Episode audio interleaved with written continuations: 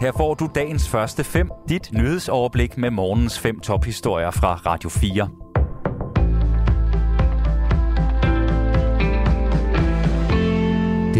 tirsdag den 2. august. Mit navn er Thomas Sand. USA's præsident Joe Biden oplyser, at lederen af det islamiske netværk Al-Qaida, Ayman al-Zawahiri, er blevet dræbt i et angreb i weekenden i Afghanistans hovedstad Kabul. Det skriver nyhedsbruget Reuters.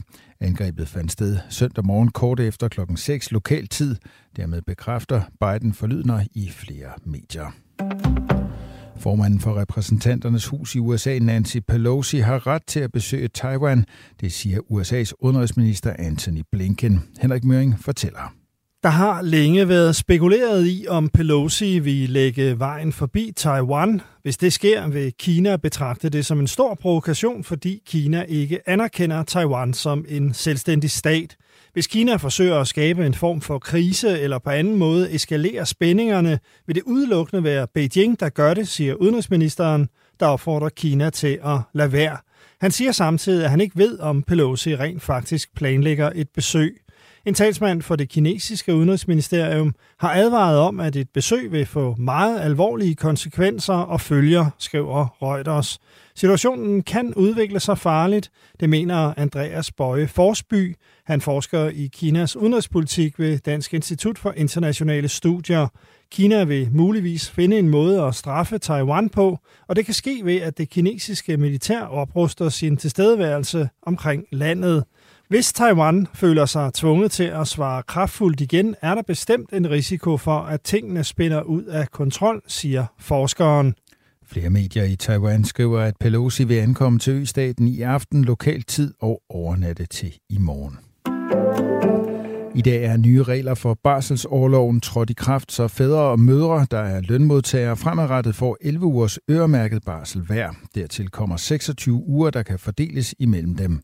Førhen havde fædrene to ugers øremærket barsel, mens mødrene havde 14. Reglerne er et resultat af en politisk aftale, som et bredt flertal stemte igennem i marts. De kommer på baggrund af et EU-direktiv fra 2019, der pålægger alle medlemslande at øremærke mindst 9 ugers barsel til både mor og far.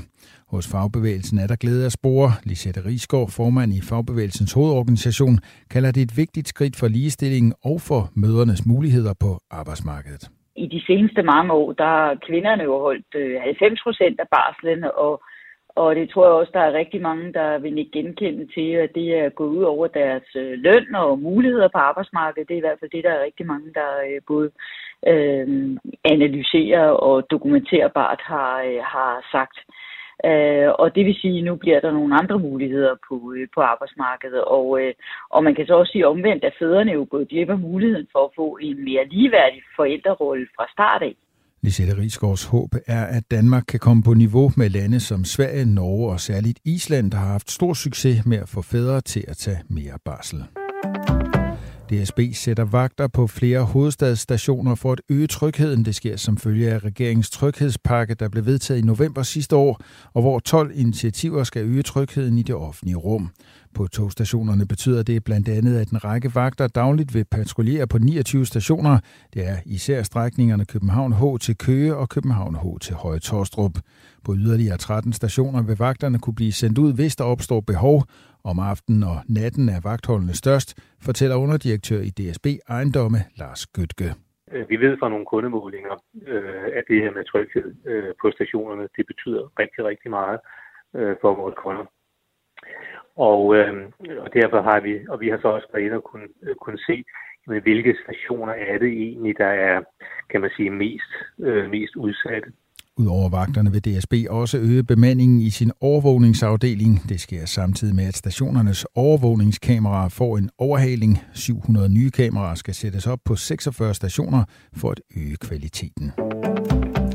Peru har registreret det første dødsfald i landet som følge af abekopper. Det oplyser en hospitalsdirektør i Lima ifølge nyhedsbruget AFP. Som følge af et svækket immunsystem døde en 45-årig mand af blodforgiftning, oplyser hospitalsdirektøren. Ifølge Verdens Sundhedsorganisationen WHO er der siden maj globalt registreret over 18.000 tilfælde af abekopper uden for Afrika, hovedparten af dem i Europa. Dagens første fem er tilbage igen i morgen tidlig. Hvis du har brug for en nyhedsopdatering inden da, kan du altid fange os i radioen, på nettet og i vores app. Vi høres ved til dagens første fem fra Radio 4.